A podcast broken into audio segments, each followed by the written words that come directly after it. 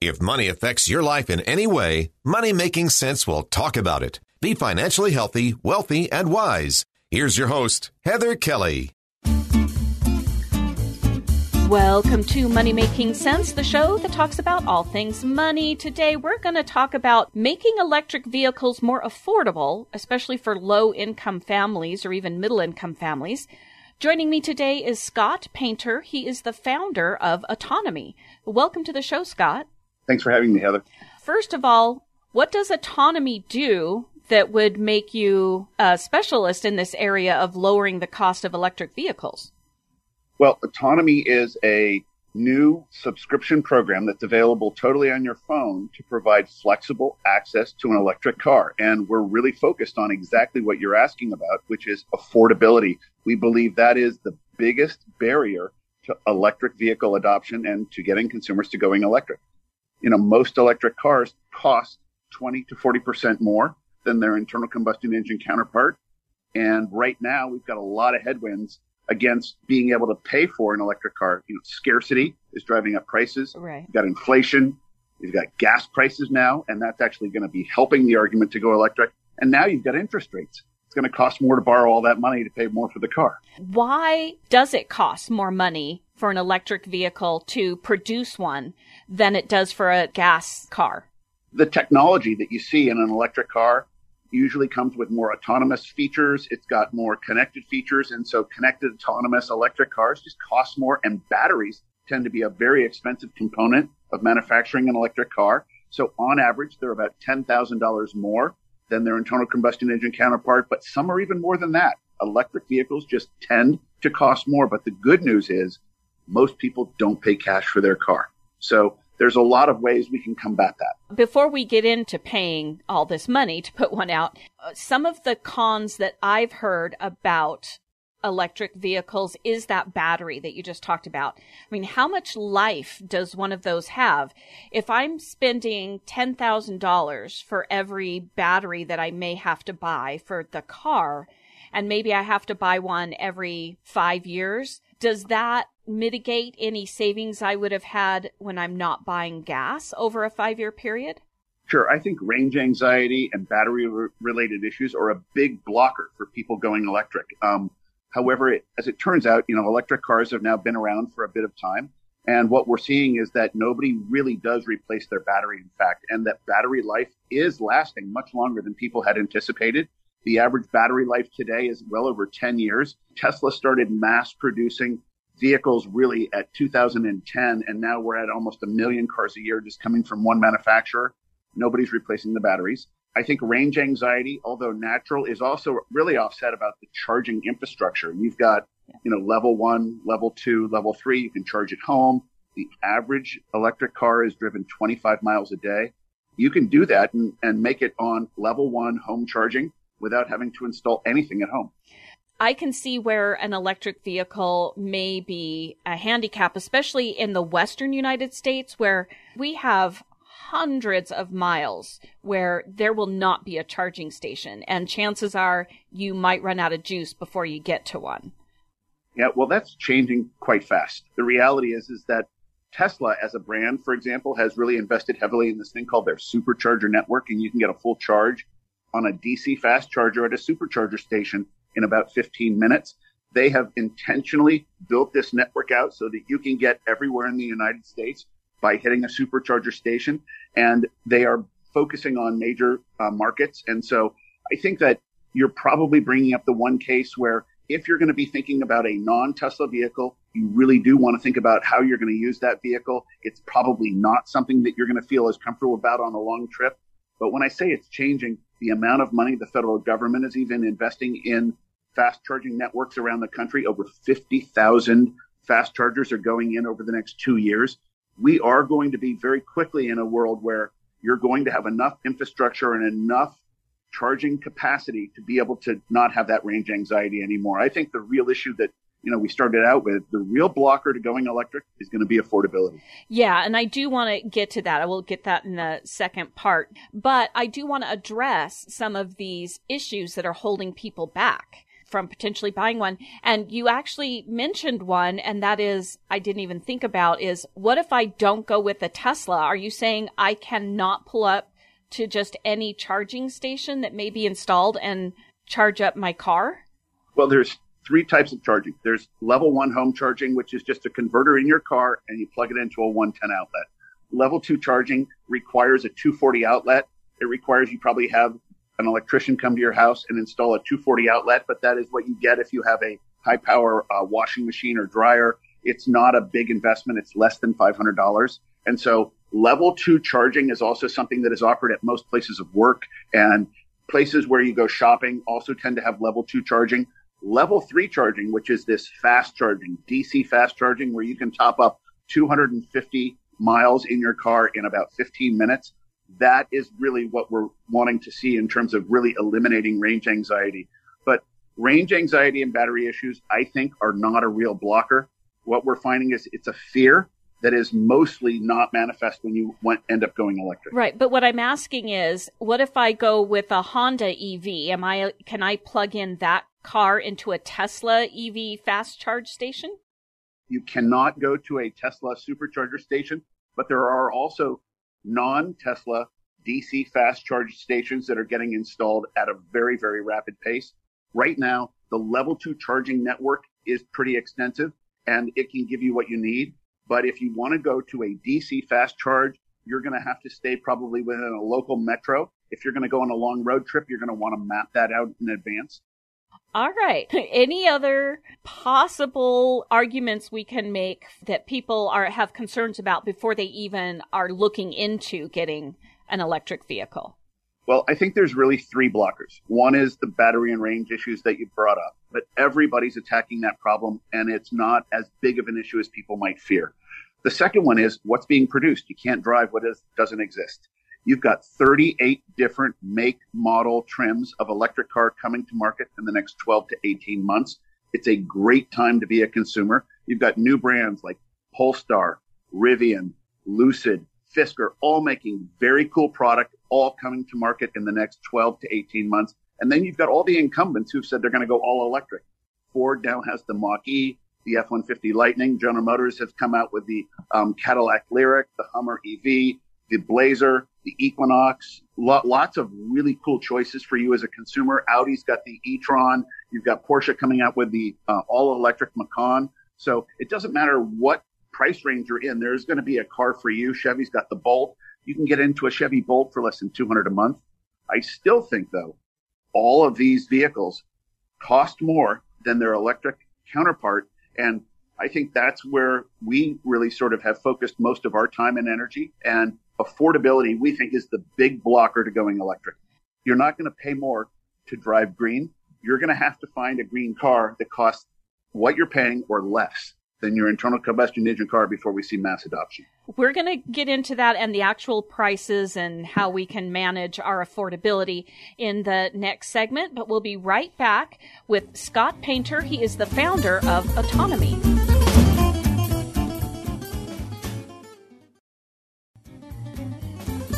Welcome back to Money Making Sense, the show that talks about all things money. Today, we're talking about making electric vehicles affordable, especially for low-income families. And I think I would be considered a lower middle-income family, and I can't afford an electric vehicle. So how exactly, Scott Painter, the founder of Autonomy, how are you going to make these electric vehicles affordable for people who make even less money than I do?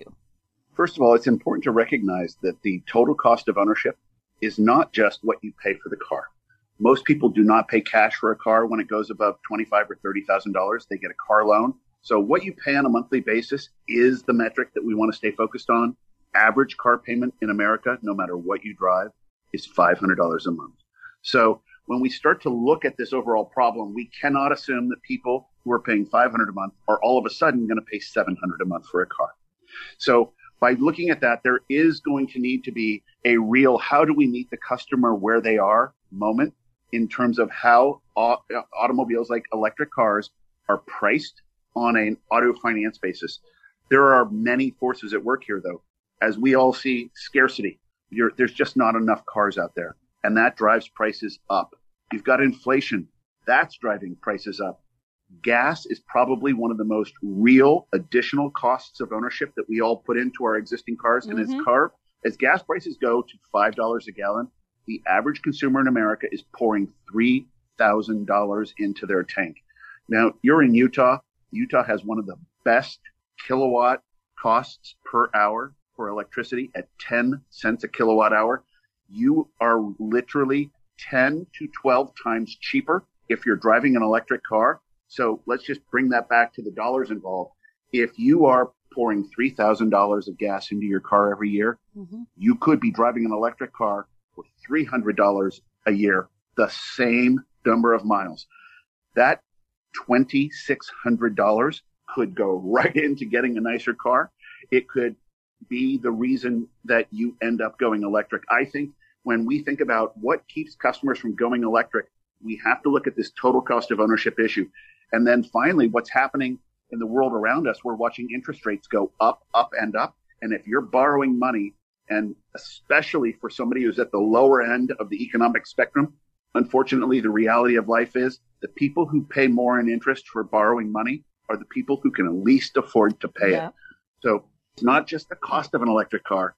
It's the reality that we're going to be financing these cars.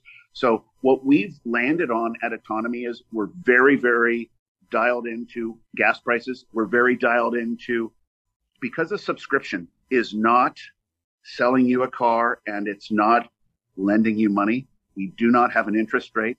When you get into a subscription with Autonomy, for example, and we don't think we're going to be the only one offering this, you don't have an interest rate and it does not show up on your credit report as debt. Okay, so you are calling this a subscription in order to drive a car. Is that not the same thing as leasing? Leasing, subscriptions, rental, all share one trait in that you as the driver don't own the asset. We do. So the problem with leasing is that it usually involves a 36-month commitment. And in the case of an electric car, you might also have to wait 9 to 12 months for that car to show up. So we're talking about a 4-year sort of commitment to a car. It's almost like getting married to the car. But a lease does show up on your credit report as fixed-term financial commitments, which are debt. So it does affect consumers in a lot of ways that a subscription does not. A subscription is month-to-month, and the need for flexible access to mobility is almost as great as the need for a low price. And it really depends on who you are, whether you're a college student, if you're in the military, you're working as a consultant in another city. Having a subscription is really consistent with everything else we do in modern life. But what we're learning is that our customers put this on their credit card. You cannot pay a car lease or a car loan with a credit card. You can't pay debt with debt. In the case of a subscription, because you can cancel it at any time, you can put it on your credit card, and it's as simple as that. The whole thing happens on your phone. So let's say I'm a college student, as you said, and I am in school for 8 months, 8 or 9 months out of the year, and I only need my car in the summer when I have my job so that I can afford school. And now a subscription, apparently. So I could just do the subscription for the 4 months of summer when I need it to go back and forth to a job or go home. But then when I get back to school, I just cancel it because I pretty much stay on campus. I don't go anywhere. Right. And all you have to do with us is return the car. It doesn't go against your credit. It is a month to month. We do require a 3-month minimum because a subscription works out to about $20 a day for a Tesla Model 3, for example, versus a rental car. Like if you went to Hertz or Turo, a Model 3 costs nearly $100 a day. So this is not just cheaper, it's 5 times cheaper. And we don't want people to think of a subscription like a rental car. So we do require a 3-month minimum. But in the example you just gave, that's really a perfect example. Drive it for the summer and return it when you're done. And we also do report the fact that when you're with us, you made your payments. That goes on your credit report. So it does help you to build credit. Unless I don't pay for the subscription. And then the only way that it would negatively affect you is if you don't pay and don't return the car. That would be basically Grand Theft Auto. And so there'd be other implications, but Well, you don't want to steal somebody's car, right? Right. Okay. Now, I don't know. Do you have some deal with Tesla going on, or is that the only electric vehicle model that you have a subscription for right now? So we launched in January of this year, and we chose the Tesla Model 3. We believe it's our generation's Prius. We were able to bring the price all the way down to just below $500 a month as an entry program. However, we are going to be expanding into every EV that is offered. So it just takes time. We're currently in negotiation with Polestar, Rivian, Lucid, Fisker on the new entrant side. We're also in negotiation with Ford, GM, Volkswagen, and all of these incumbent manufacturers that are now switching over to electric. The cool thing is you're going to be able to drive an electric car for less than $200 a month.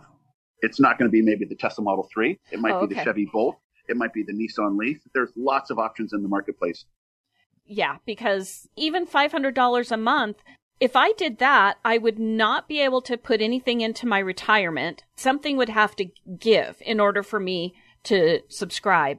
And like I said, I'm lower middle income, and I cannot imagine a lower income family even being able to get rid of something else in their life that is a necessity in order to get a car. Well, it turns out that 3 out of 4 people in America today need a car to get to work.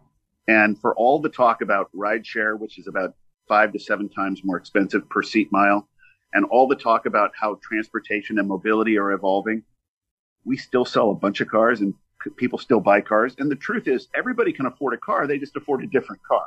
Right. So I agree with you that we should not be looking at a one-size-fits-all approach. Of course, the Tesla Model 3 program is not going to be a fit for everybody. But my point is that there will be an electric car for everybody and every price range. That's the one you should focus on. And what we're focused on is making sure that the decision to go electric is at or below the all-in cost of driving an internal combustion engine car. And we believe at our core that if we can deliver that outcome where you spend less, you will go electric. It's just a rational choice. Okay, we need to take one more break. When we come back, we'll wrap things up and find out if there's anything else we need to know about this subscription with Autonomy. And I'm speaking with Scott Painter, who is the founder of Autonomy.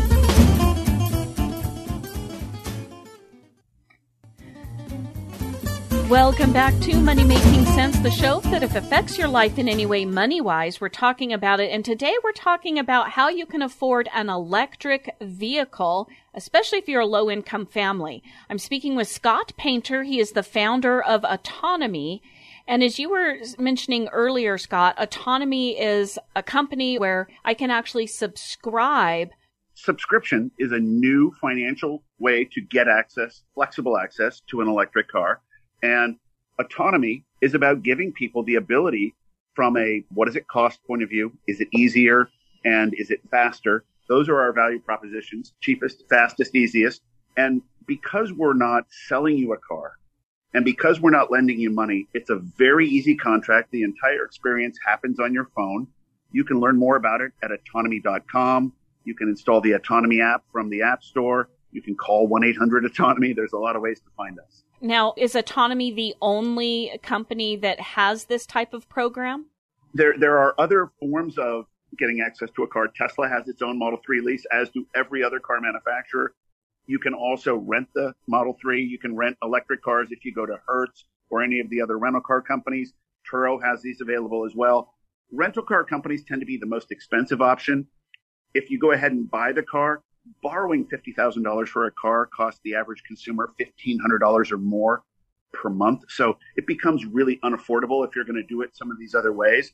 A subscription is going to be coming more and more of an option for consumers. We're not going to be the only one. You'll see other subscription providers.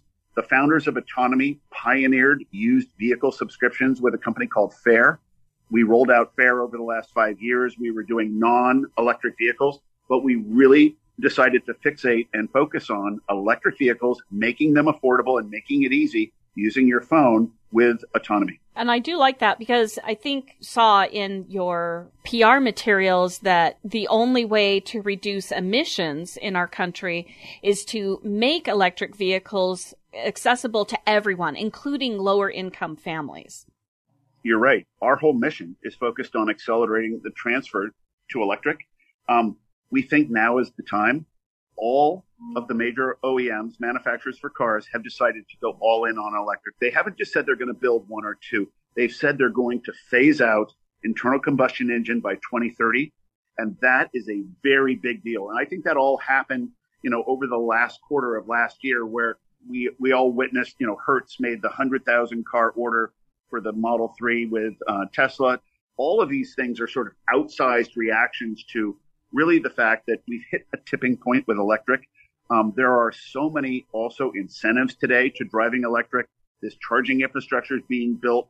I think it's going to be not just a great time from a choice point of view, but again, the bottom line is if it costs more, people aren't going to do it. We saw this, though, in 2009-ish. It was right after we had the start of the Great Recession, when gas prices were soaring back then as well. And a lot of people tried to transition into electric vehicles. Well, then about 2012, 2013, the stock market really started taking off. Gas prices lowered again. And then you saw people go back to their gas guzzlers. So how do we know that this is going to last? This isn't just a phase like it was in 2009 to 2011. Well, I think in 2009 and 2011, the collective production of total electric cars on planet Earth was less than 100,000. Today, we're seeing about 2 million electric cars being made annually out of 85 million total. So we're still early in the overall process. But if you want to look for evidence of transformation, find out which car companies are actually building electric vehicle manufacturing facilities. And right now, there are more electric vehicle manufacturing facilities being produced and getting started than ever before. You know, I said earlier in the conversation that 38 different make, model, trims of car are coming to market in the next 12 to 18 months. That's a big deal. I think that people largely buy what's being produced, and from there it comes down to affordability. So the logic that we're following is if they make it and it's cheaper, humans will buy it and drive it. It's just that simple. Okay. Anything else you need us to know about the program or getting electric vehicles? Not just the Tesla, because as you said, you're trying to get more vehicles that you can give to consumers. Well, stay tuned. Obviously, we're going to be growing our product lineup, and we're going to be coming to Utah. So we're going to definitely be coming to your city, your state. And I think that it's not just us. You're going to see these kinds of options. It's a great time to be a consumer. But more importantly, you're going to save money by driving electric, period. Thank you so much, Scott Painter. Again, you are the founder of Autonomy, and you're letting us know there is an affordable option coming soon to a dealer near you, or I don't know if it's a dealer, but just go to autonomy.com. Yeah. Before we sign off, that's a good question is if you're not a dealer and you're saying that we're not buying the car outright, how exactly do you get the vehicles to us? So we bring it to your driveway. It's home delivery. And we're the owner of the vehicle. We handle title, registration, and all of our subscription vehicles come with maintenance, repair, everything totally included. So you don't have to worry about the complication of owning a car. And in fact, you're not buying a car. So it's just a lot easier, but everything comes to you.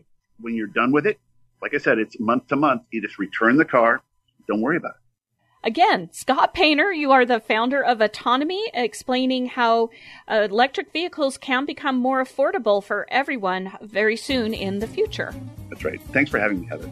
Thanks for listening. You can email me with any questions or topics you want to hear about at hkelly@ksl.com. That's HKELLY@ksl.com. And because this is Money Making Sense, you can subscribe for free on Spotify, Overcast, Apple Podcasts, anywhere you listen to your favorite podcast, and you'll never miss another episode. Thanks for being a Money Making Sense listener. Follow Your Common Sense onto social media. Money Making Sense on Facebook, Twitter, and Instagram.